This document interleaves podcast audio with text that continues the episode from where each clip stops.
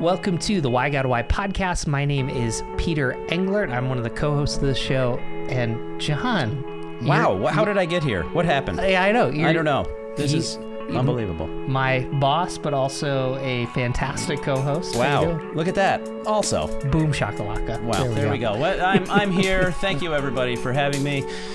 Uh, that's it. Okay, now All back right. to the show. Here And then uh, we have the remarkable producer Nathan. I, I feel like with today's guest, if you listen to the Gravity podcast, we started the way they did. So um, we'll let him do that. We ha- we have Matt Tebbe with us. He, I I had to throw that in there. We we have Matt Tebbe with us. Uh, he recently wrote a book with Ben Sternke, "Having the Mind of Christ: Eight Axioms of a Robust Faith." And really, the question that um, they landed on as we prepared for this episode is why is it so hard to change? Before we jump into Matt, uh, John, what what do you think?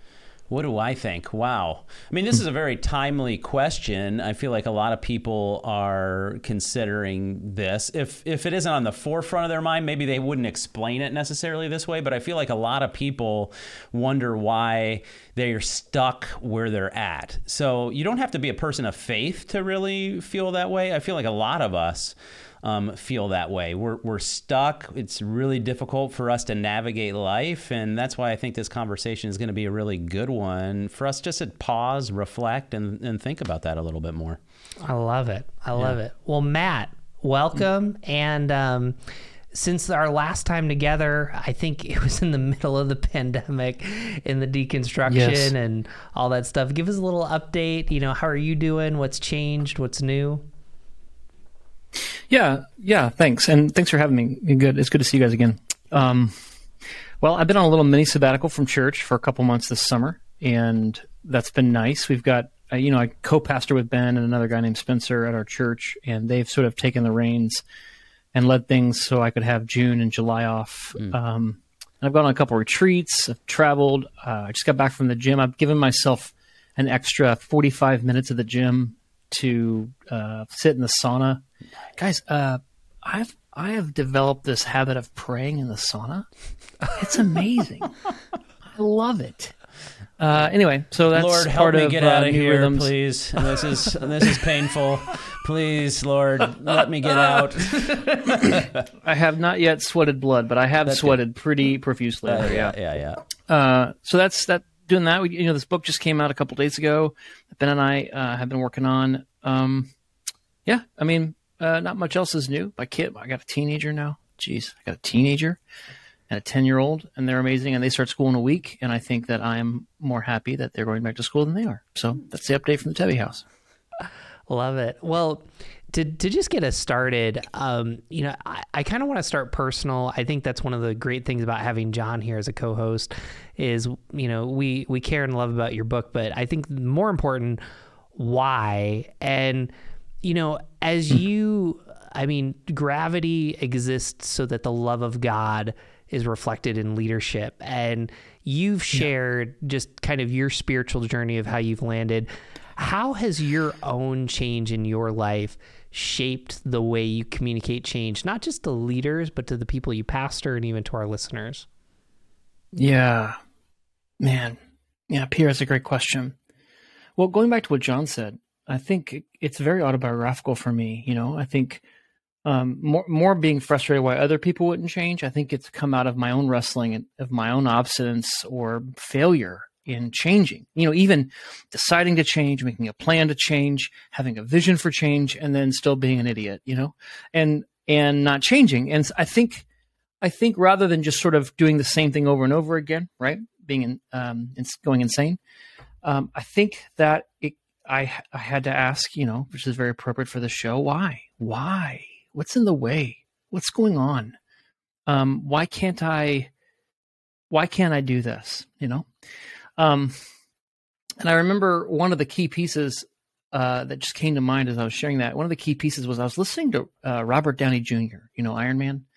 Um, I was listening to him talk about sobriety because you know he he for a long time was an addict, kept getting hauled in front of judges and in prison, and he kind of was was like last chance, you know, before going to prison for decades because he kept getting busted. And he said, and he reflected back on how he changed, how he got sober. And he said, You know, it wasn't hard getting sober. That's not hard.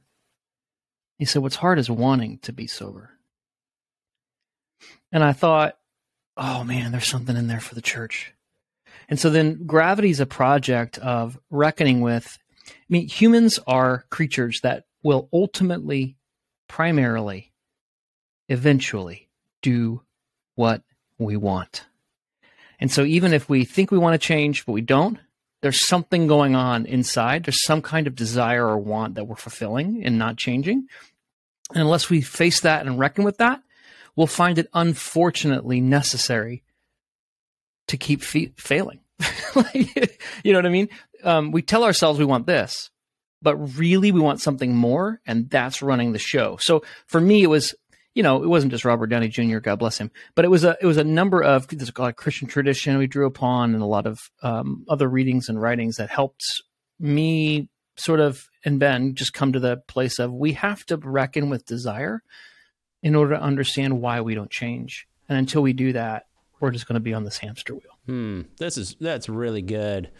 I mean, in my life, I feel like one of the places, maybe maybe the final frontier of change for me has been in some of the dynamics I feel like that I carry into relationships. Um, you know, the mm-hmm. way that I interact with people.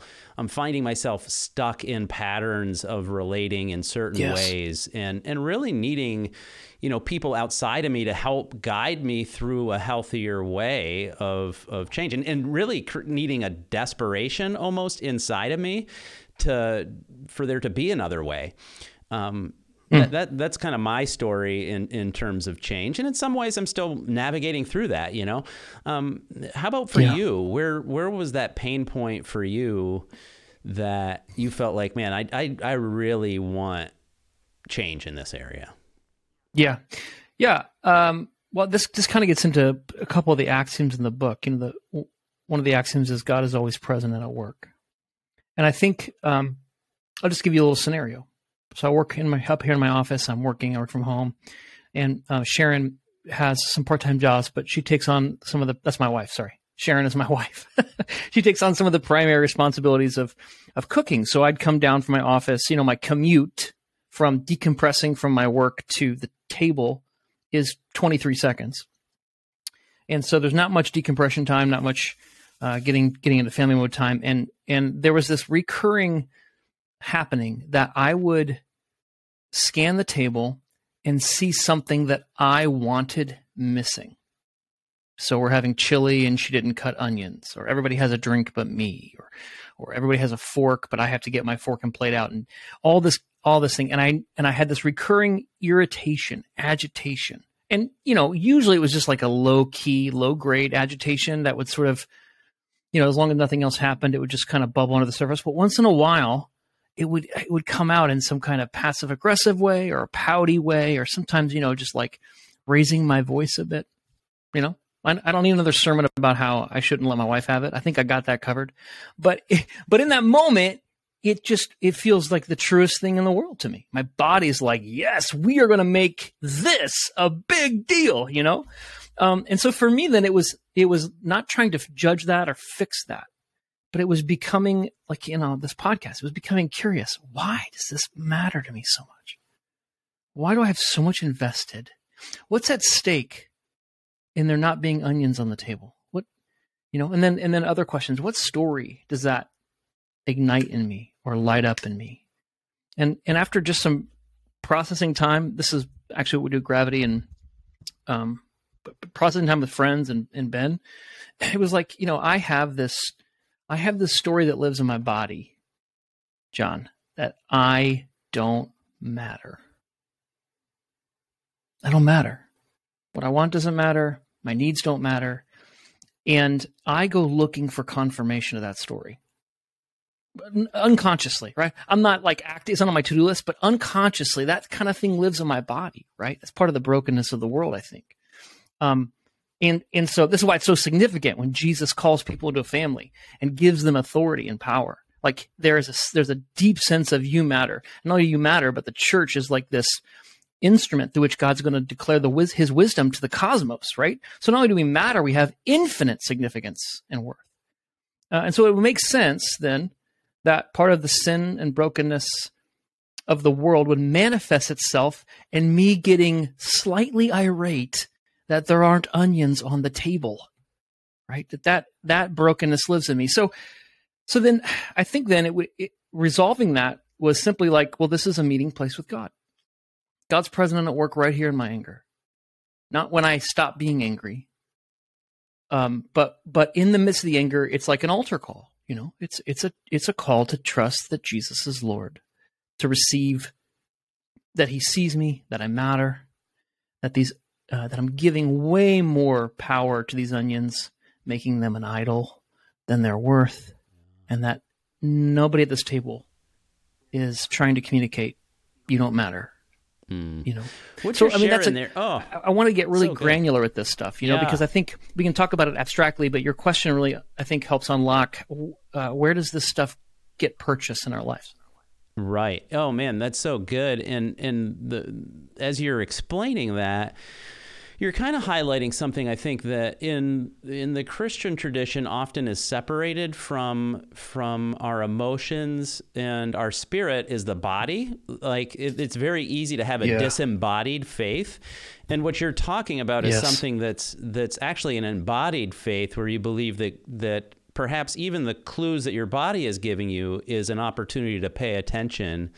So when do you know, for instance, that your body is giving you those clues? Like you, you kind of hinted at that, but for you, what does that feel like in those moments where you're like, oh, man, Yeah. I, I need to pay attention right now? Yeah, yeah. So this is part of um, one of the practices we have in our book is we just learn to pay attention, be more present, be more aware, be less in our heads and the spinning, churning, you know, to-do lists or daydreams, etc. Just keep coming back to here, come back to now. Um, as and so there's a few things that that I, you know, if if it's hard, we call these kairos moments. Kairos just means time, and it just means here's an opportunity for you to enter more fully into the kingdom. Um, and so one of the things is like pay attention to things that that won't be in the new creation. You know, so things that aren't fruits of the spirit, irritation, right, selfishness. Just pay attention to these things that pop up, and instead of you know whatever we do moralistically to work on ourselves to try harder to be better, just simply be present to them. Gosh, I'm really agitated right now. You know, just like learn how to be with it, right? Learn how to like name it.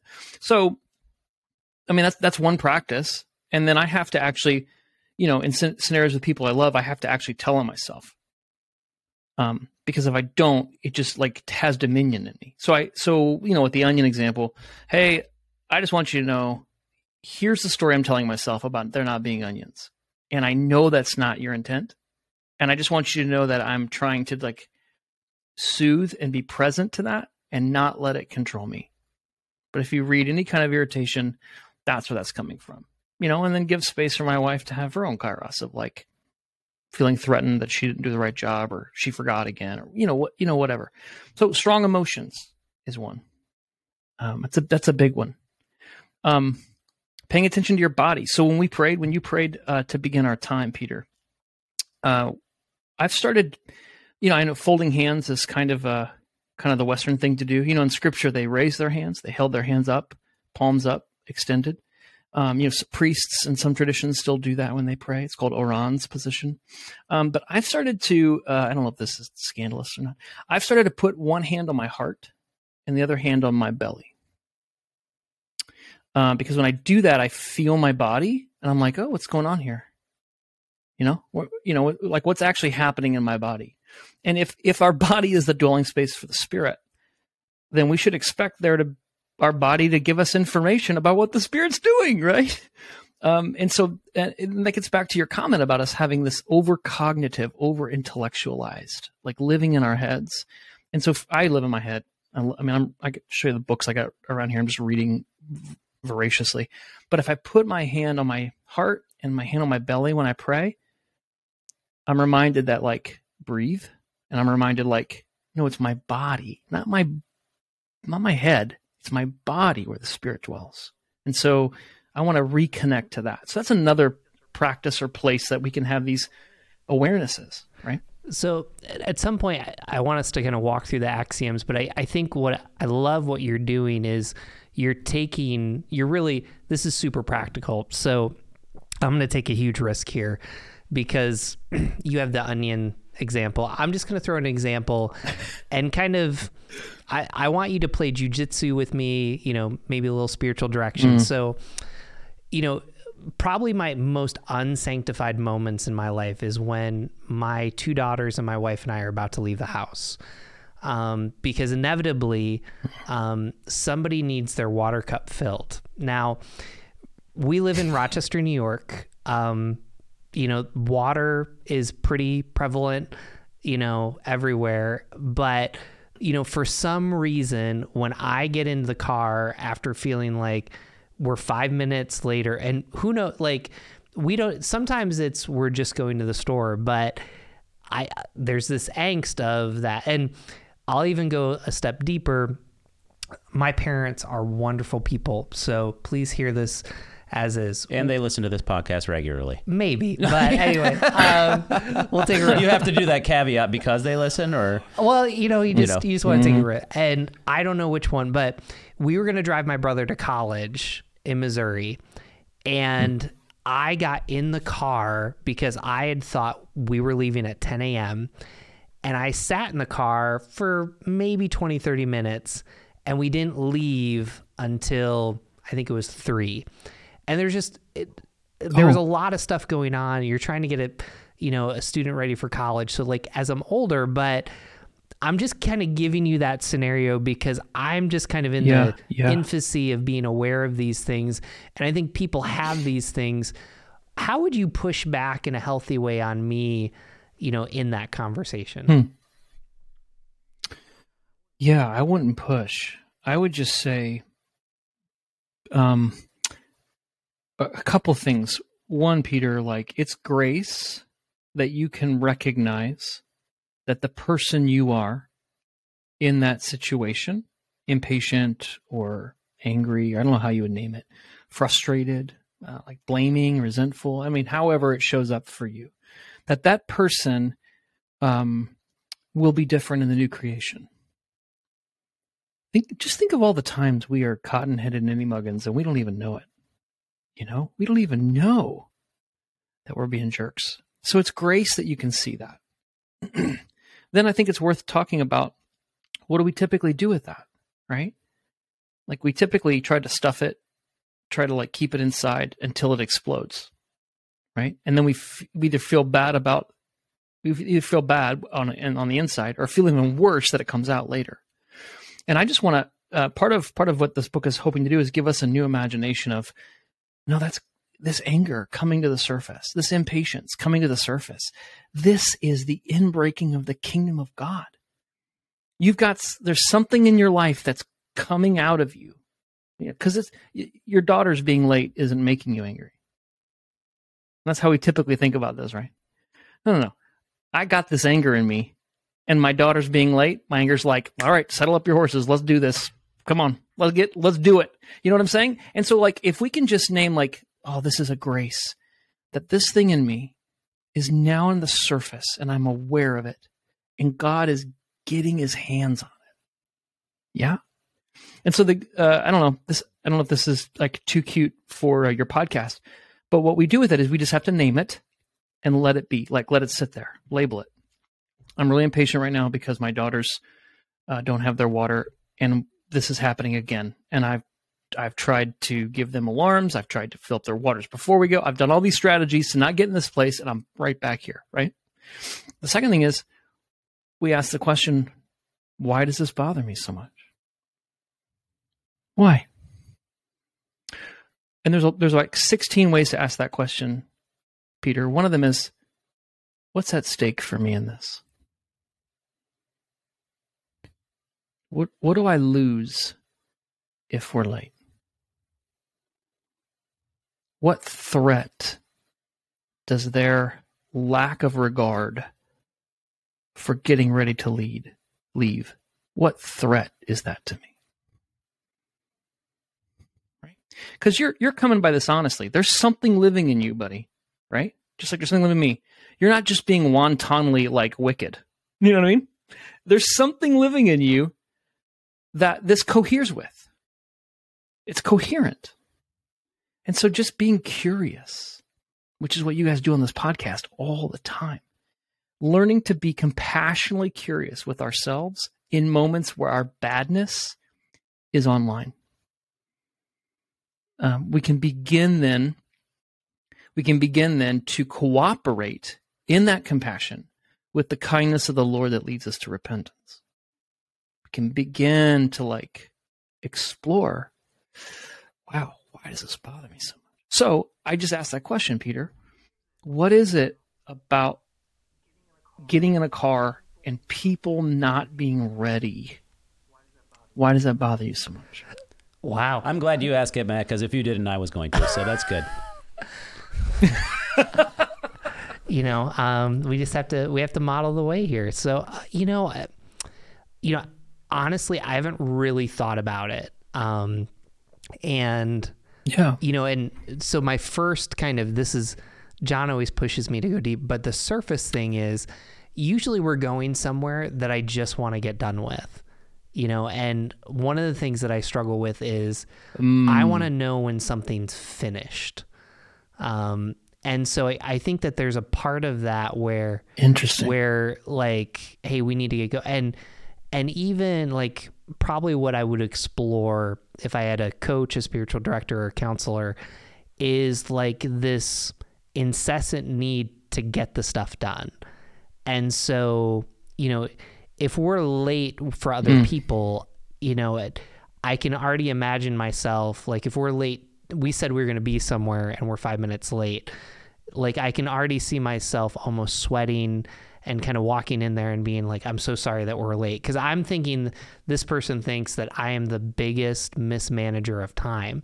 So there's that. But I think even that question, I'm trying to answer Hmm. it, but it's complicated because it's, there's different scenarios, but it's trying Yeah. to kind of land where you landed with the, with the onions of, okay, I matter. Yeah. And, and right now, Yeah. I- yeah. Yeah. So yeah, keep, Well, I was going to say there's there's um so in in our training and um in in the Christian tradition, there's like human created needs. All humans are created to need um, at least three things. Uh, one of them is belonging. You know, another one is safety and security, and another one is significance. You know, and as I'm listening to you talk, and we could we could have a uh, six week podcast on um, on how that shows up all through the Bible Bible narrative and how the kingdom of God is about all that and adoption, right, and authority and power, and um, you know I'm always with you, I'll never forsake you, all these kinds of things, right? But um, as as I listen to you talk, um, I hear two things, at least two things, Peter. One is, what will other people think of me? right what will people what what will people think of me because of these these goobers that that made me late and two, and two um this is what i do. I manage my time well. And other people are compromising what i'm good at. Right? So there's there's your significance and what you do well and there's your belonging and what other people think and these are these aren't just wants. These are like if you if you don't if, if a baby doesn't have safety or nurture and intimacy and belonging or a sense of that that uh they learn how to have power they they grow up and and we know this from like tragic stories. They aren't recognizably human. Like they grow up and they're just they're not recognizably human. So you've got some needs, created needs, that you've hooked on to certain things, and those things are getting threatened, and you feel hmm. scared, anxious. What? Does that make sense? You guys tracking? I'm tracking with you. I don't know what Pete's doing over here, but I'm tracking. I think you're. Yeah, that's a great analysis of what. How does that make you feel when he's describing that? Oh, I mean, I mean, you, you were a fly on the wall, in, you know, in my therapy session. So, and and the reason I'm glad that you're doing that and even kind of naming it is Yeah. like we could go through all eight axioms and just have you list them off, but I think what's important about Yeah. this number one, John, you and me would all say we we have the onions, we have the water before we leave the house. We'll get to John's thing. Yeah, you know, I'll, I'll share whatever I got. Yeah, yeah. But- it's nothing really. It's but what where His his is the onions. His is the onion after he leaves the house. It's just it's, weird how that works. Anyway, but but what I what I love about this is whether someone's de-churched or unchurched or you're a skeptic, like no one wants to be the angry person, and then you you put in Christianity, No. and now it's like I'm not only the angry person, but Jesus is angry like angry at me for doing this.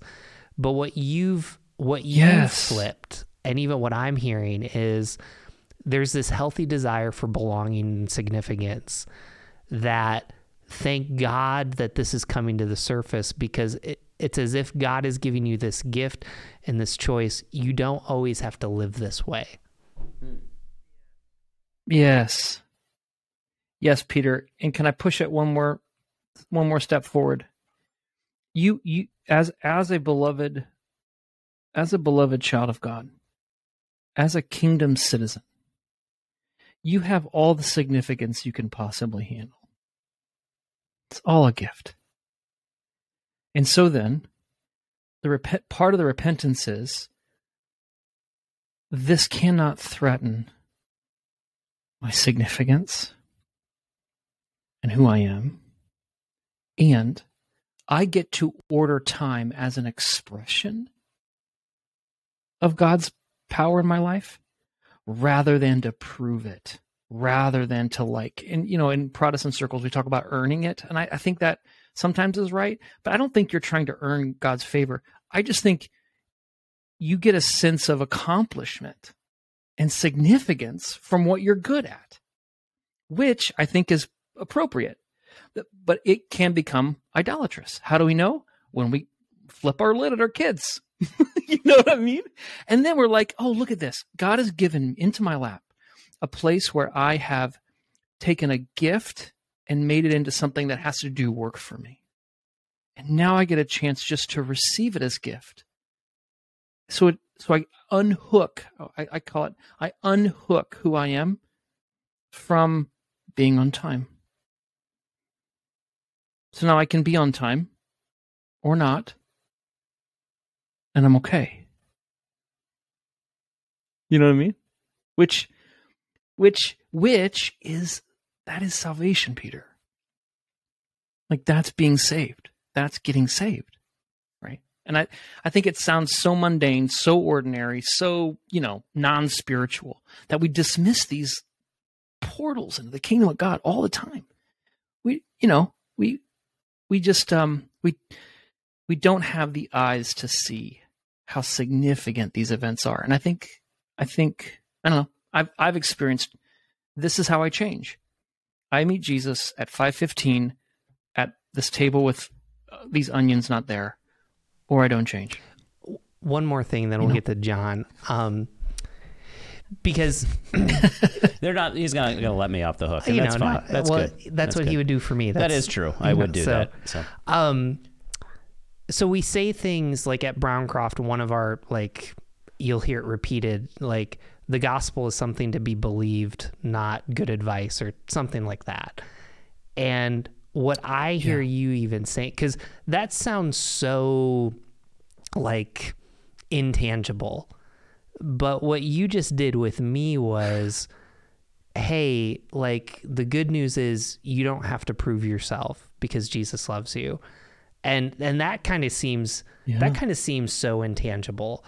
But when you say, hey, because you're significant because what God has done for you, you don't have to be upset because you're late or that doesn't have to tie to and I might not be wording it right, but Yeah. but that like like we think the gospel is like you know because you you said it you're like no that's salvation and we think it's you know the robert downey jr save us from you know going to prison and wanting to Yes. change and what you're kind of saying is no, there's these really small crevices in our life that all of a sudden something boils up that mm-hmm. God actually wants to save you from, you know, uh, an unhealthy, and maybe again, this isn't the way to say it, an yeah. unhealthy need to belong, an unhealthy need for safety, an unhealthy need yeah. for significance. I mean, all of a sudden, that's like the most compelling vision for Christianity of all time, but especially for us in 2022.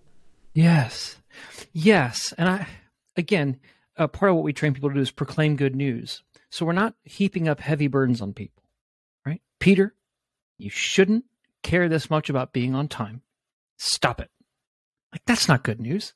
That's the advice you're talking about, right?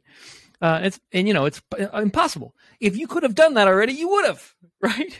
Um, but but rather rather the good news is, uh, is Peter, I've created you to express my authority in this world, the way you order and arrange time, and I want to teach you to trust me, even when time, when you're not in charge of how time is spent. When you aren't in control of your schedule and you are afraid, I want to teach you how to trust me. Now that, that's good news, right? Because then, then when you're coming into this place of anxiety or fear or anger, it's a, it's a church bell. I'm sorry, that's an old, you know, it's a 200, it's, it's a call to prayer. This is, this is Jesus in his severe mercy, trying to free me up from having to be on time to be okay, so that I can more fully and graciously express his authority in what he's given me to do. Your turn. Oh wow! or wherever you want to go. no, that's that's that's really good. I mean, I think I'm I'm just following with you, Matt, and what you're saying, and um, I think in my life, I'll just use a today example because yeah. I love using, uh, you know, as the most recent examples as I possibly can in in, in these type of situations. Um, I, I, went to uh, Buffalo Bills training camp this morning uh, with my son, who's 17, and we've been doing this for probably, I think this was our eighth year doing nice. this. And when we started going, uh, my son was little. So, you know, he would always bring football cards with him and he'd have the guy sign them. And it was kind of our, our thing, right? It was kind of our little bonding thing.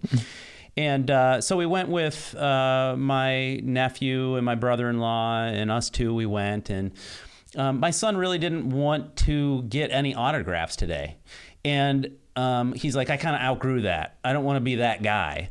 And mm-hmm. um, part of me was like, totally resonated with that. Like, okay, I'm, I'm cool with that. But then another part of me, I was like feeling this kind of anger inside of me like well why wouldn't you what like you like yes. you have these cards they're they're here you could sign them like what why and I found myself pushing back a little bit internally, hopefully not externally to him. Yeah, yeah but yeah. I felt the I felt that presence there, and I, I, realized in in many ways. Now, no Matt, I'm bringing you into the journey here. Pete knows this journey for me in my life, but um, over the last year and a half, I lost my mom and then I lost my dad hmm. just mm. simply uh, three months ago or so. And so, this whole process for me, I feel like over the last two years has been grief, grief and loss, yes. grief and yes. loss. Yes.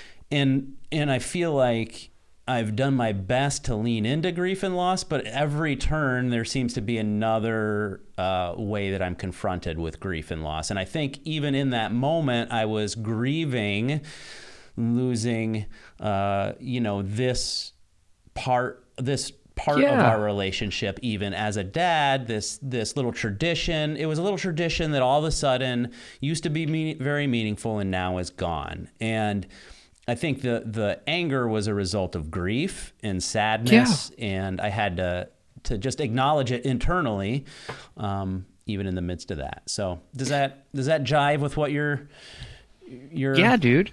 Sounds like you've done some work on it. Yeah, it sounds like you've well, done some work yeah. on it. I, am old, think... so I've done work, but that's that's I mean, you know, that's years upon years. I'm older than Peter, so I, have I've been down this road, you know. So anyway, that's that's yeah. You know, you um, I'm glad you connected. I'm glad you reported that it was you you experienced it anger, but upon reflection, you realized it may be more of grief. Um, anger anger is typically a cover, meaning, um, especially for guys, it's much easier to experience anger than vulnerability, sadness, right? Weakness. like it's way much easier for us to get angry because, you know, we've just been conditioned that way. And so, yeah, I think th- this is a, actually a precious moment that you, you had these seminal losses in your life that you didn't choose, that happened to you, and you had to deal with the grief that caused. And then this in this beautiful place right? Where you're not expecting today to have your grief come online. Your son, your son indicates I've I no longer want to do that. And so once again, you have to lose something you didn't choose to lose. Right? And and I think I think it's beautiful to just so so I mean we could just talk about this therapeutically, but I want to I want to talk about it in the kingdom of God. Because um I think what you're doing John, is your like sad things are sad. And when we give ourselves over to being sad, I know it, I know it's like treated as a disease in our culture, but when we allow ourselves to be sad, we are actually confessing the truth about things. We're actually aligning our we're weeping at the tomb with Jesus. Like sad things are sad. And so just giving ourselves over, one of the axioms is God is so real, he most fully meets us and our messy reality. Like when we tell the truth about ourselves and about what's happening, God is present there, really present. So I just want to affirm, John, like working through that and being like, okay, this is why this bothered me. This is why I was not okay with that. And it was a surprising not okay, right? So this is part of uh, they're five minutes late and I'm surprisingly agitated, or my son doesn't want to get cards. I didn't know this mattered to me this much. I guess it does, and I'm gonna, I'm, you know, a borderline jerk right now. You know what I mean? Like whatever. I think those surprising things are indications that there's more going on below the surface for me. And I think you, you, you just you working through that and saying, "Oh man, this is something else I've lost." Gosh, how many of these? You know, and that may lead to I just maybe need to cry or I need to let God have it. God, how many other things am I going to lose? You know? There's a lot of faithful ways of navigating loss and sadness that scripture gives us. And so yeah, and that's that's a that's a great example, I think, man. And then I, I think the good news is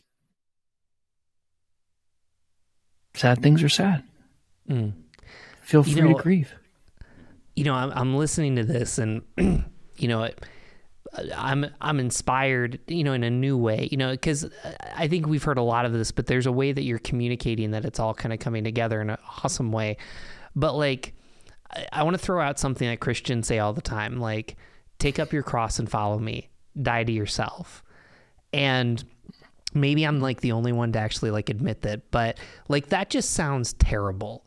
Like I like because even the way even the way people say it, it's like like probably the message that I'm telling myself. And again, I want to go back to what because you said this isn't therapeutic, this is theological too.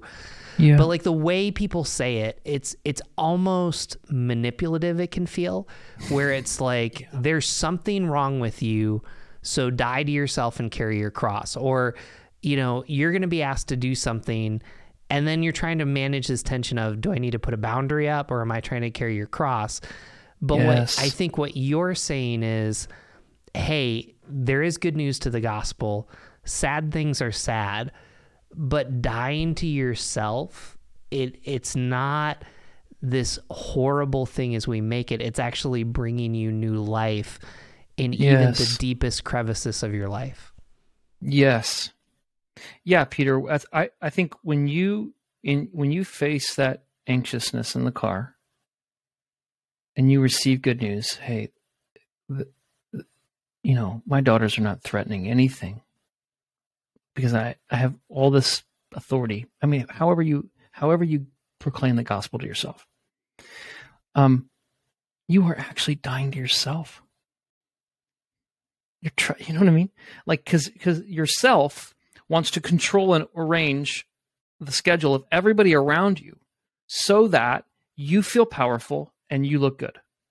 Now, I said that pretty crassly, right? And I don't mean that as an accusation. I'm just trying to speak in shorthand here, right? That's the self.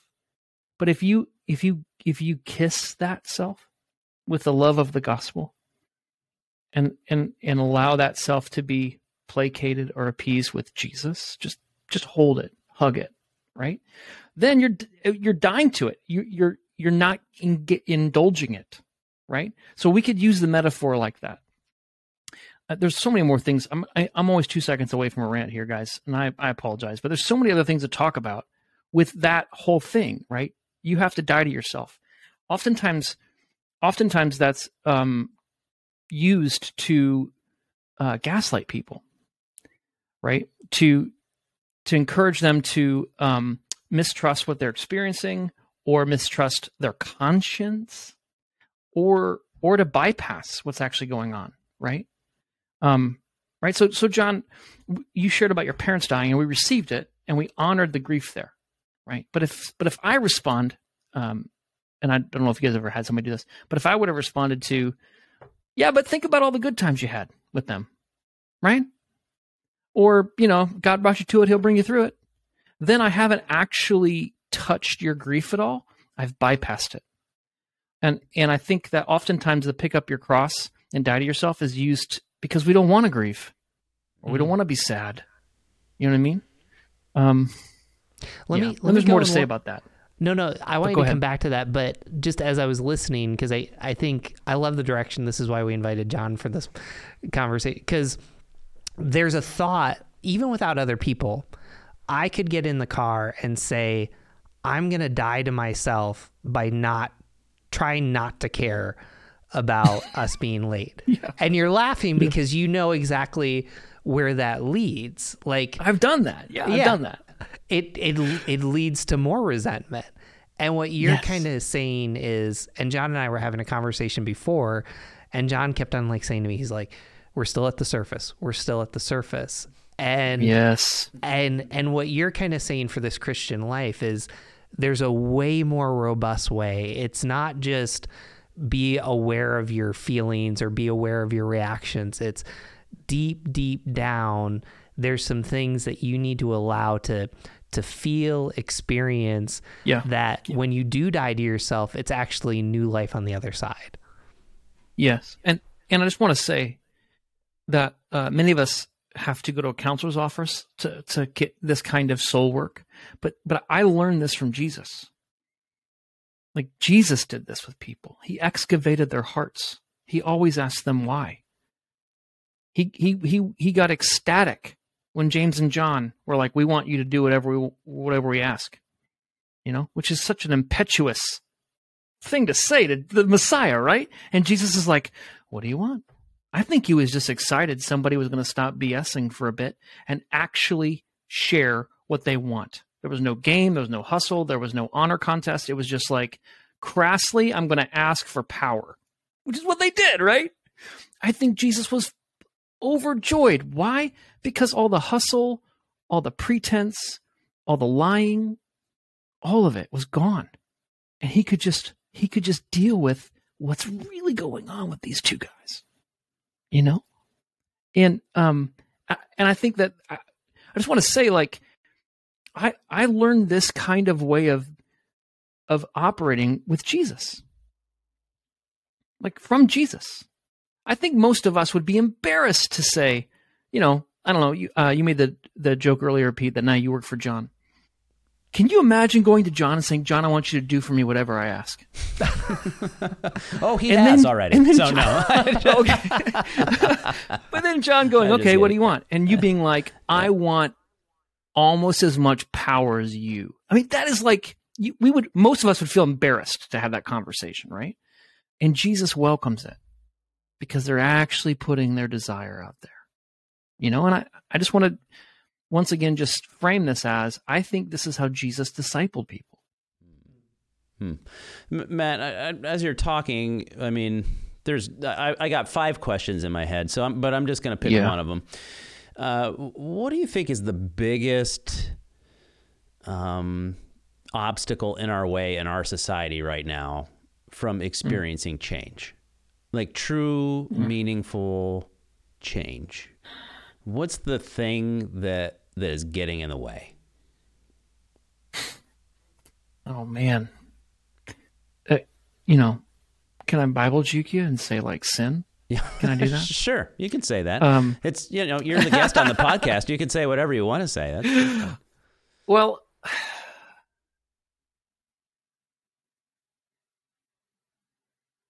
so yeah, there's a lot of things that are flowing through my head. I mean, we could talk macro, right? So we could talk um, the way that the gods of our world order and shape our lives without even us knowing it, right? Um, we could talk about you know, we talked a little bit about our need to control things, you know, self willfulness. And I think that's a huge part of this. But I, I, I want to come back to something I said earlier. I actually think Robert Downey Jr. is right.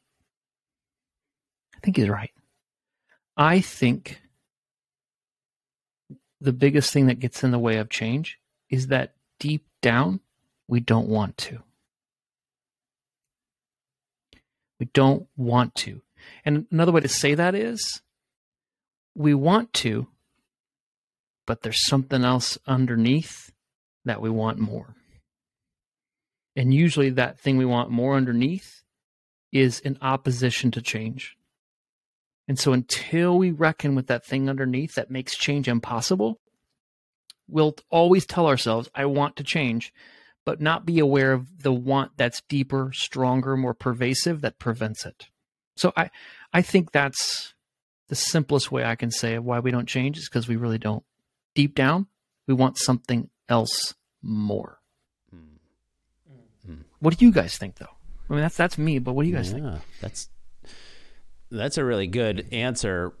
I'm reflecting on that. I'm just kind of stewing in what you just shared there. Um, I mean, I think honestly, and, and Pete and I have talked about this before. I think in our culture, American society, I think um, busyness is one of the big reasons for for people not changing. Yeah. Like a hectic, Yeah. gotta like gotta get to the next thing lifestyle that says I can't even slow down to pay attention to what like like what you're describing of of slowing down Yeah. and going like why am I mad about the onions or why am Yeah, why am. I having this anger about football cards or why am I like the Mm. the the slowing down enough to even make those observations we don't even give ourselves the time to do that so Yeah. as as I reflect on maybe another thing in our society that makes it difficult it's that one I think that's a good word, John.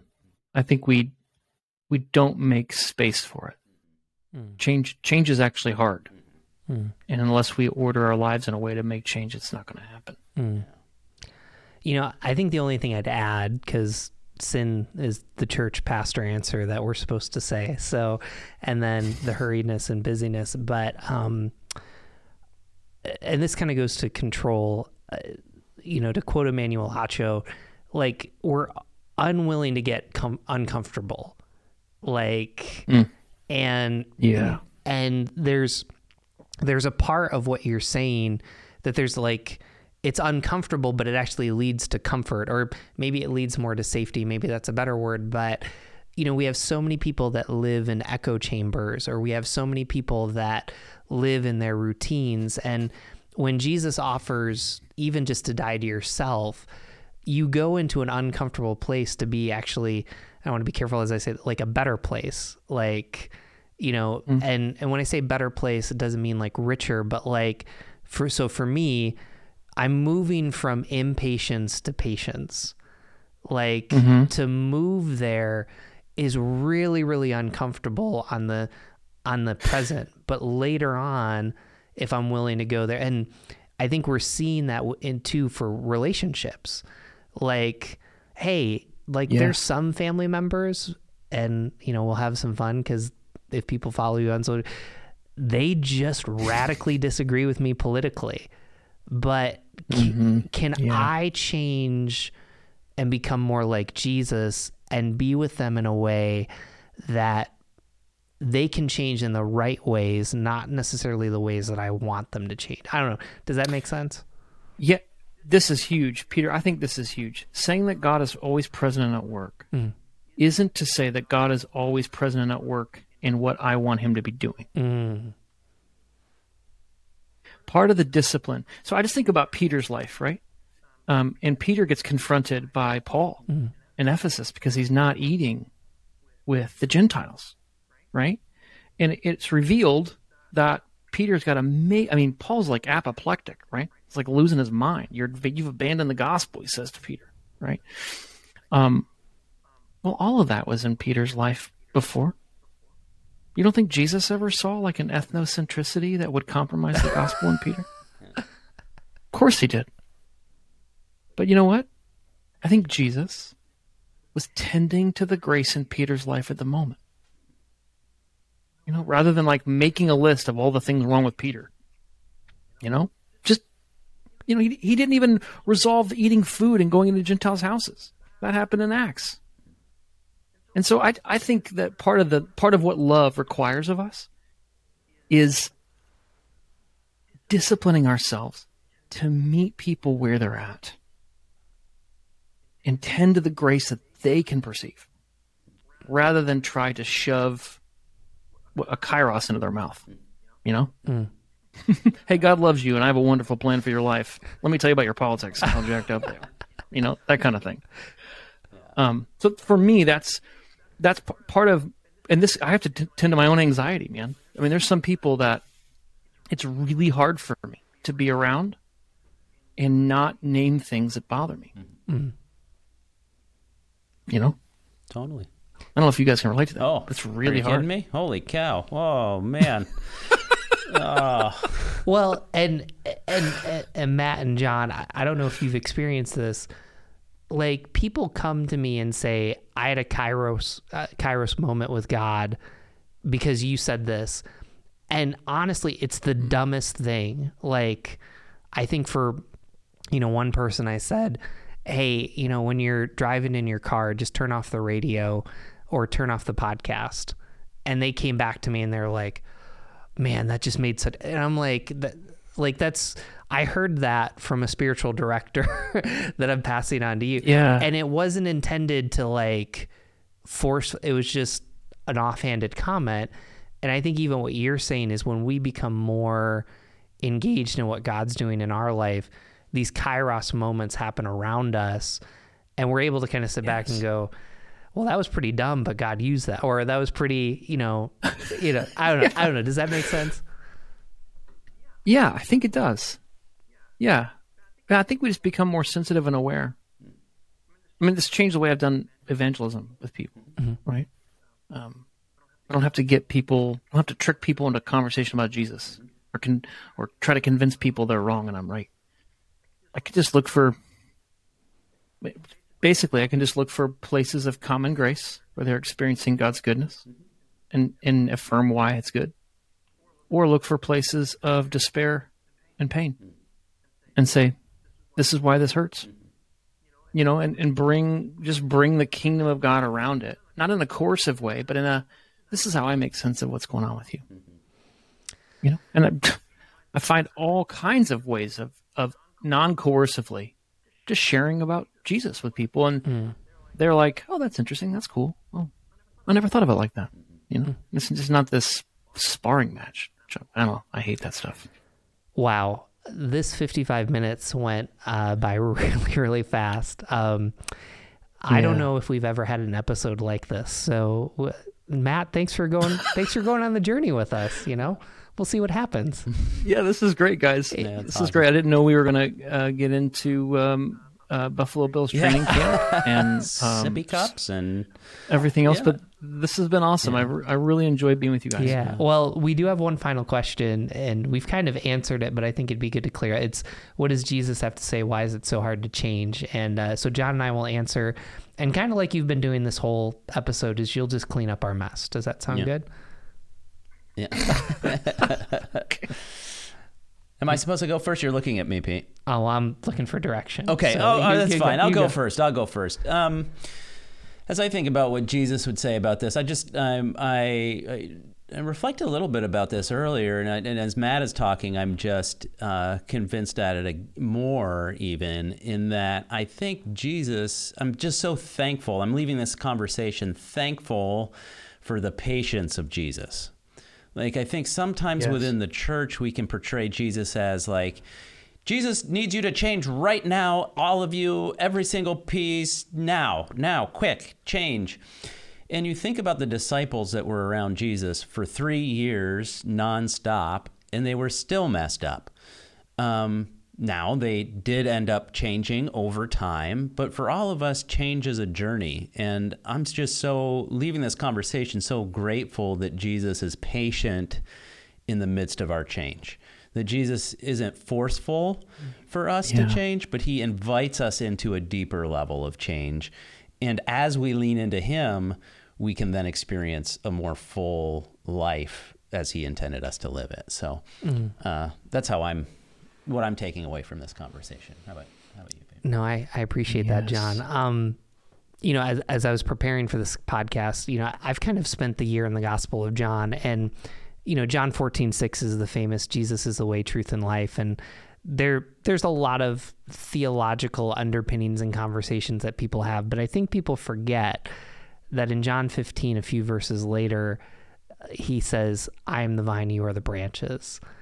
And if if mm. you discredit the vine and the branches about abiding with Jesus from him being the way, the truth, and the life, you're going to miss out on what he called you to experience.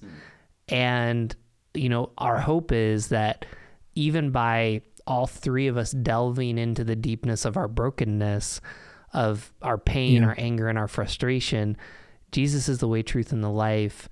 And he's called us to abide in such a deep way that there's good news for even the most minuscule frustration in our life. That maybe in those simple places, God wants to give us life where we never thought we could in a way that we never thought we would. Mm-hmm. And I'll even close my thought with this is that, you know, even what Matt said about the irritation and frustration that won't be in the kingdom of heaven you know that we're experiencing the already not yet not as some theological or even therapeutical but as a very practical reality right now Yeah. Amen, you guys. That's great. I don't know if anything needs to be added to that. That's really good. Yeah, I, I guess I just say like if this is hard, if, if a listener is listening it's hard for you to fathom that God is patient with you, that Jesus is patient with you, that your your deepest brokenness and badness and darkness, that God isn't primarily offended or disgusted, but He is tender hearted. Um, I know a lot of people experience God like that. And I just want to say, like, it's one of the reasons we wrote this book, but it's, but you are much more like the child welcomed up onto Jesus's lap than you are the person with power hurting other people that Jesus calls to repent. Hmm. You know? And and like what would that invitation to sit on Jesus's lap? What would that do to you? What would you be able to do if you could just sit there and waste Jesus' time? Hmm. right? Just sit there. And all the important people around Jesus are telling him he's wasting time. That's that's the image I got as both of you spoke. That there's this prodigality to God's patience, this lavishness to his love that many of us often don't experience. And I think that was the picture that I thought of when both of you were speaking.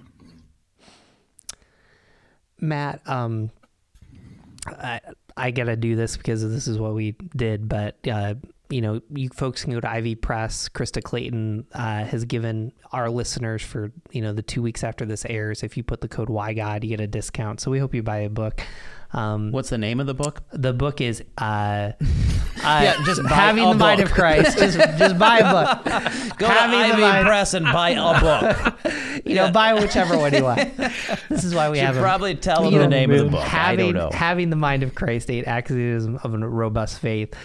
You know, we'll do. You know, if if you follow us on social media, we'll connect you with the rest of it. I, I feel like the most appropriate way to end this episode, Matt, is just to have you just pray for our listeners as they kind of engage this, and um, we'll close after you say Amen. Sure. Sure. Jesus, we thank you that your kindness and patience and goodness is really beyond fathom. And we long in our bodies, not just in our brains or our, on our podcast, we long in our bodies and our relationships to know that, to know it intimately, the way that you know us. So, Lord, would you give us grace today to be more fully present? Uh, we, I want to, uh, I just pray for surprise and wonder and compassion to um, well up in listeners' lives. And may the next time that we experience joy and peace, may we know that you're near. And the next time we experience fear irritation, may we know you're near too. And sit on your lap in both. We ask this, Jesus, in your name and for your love's sake. Amen.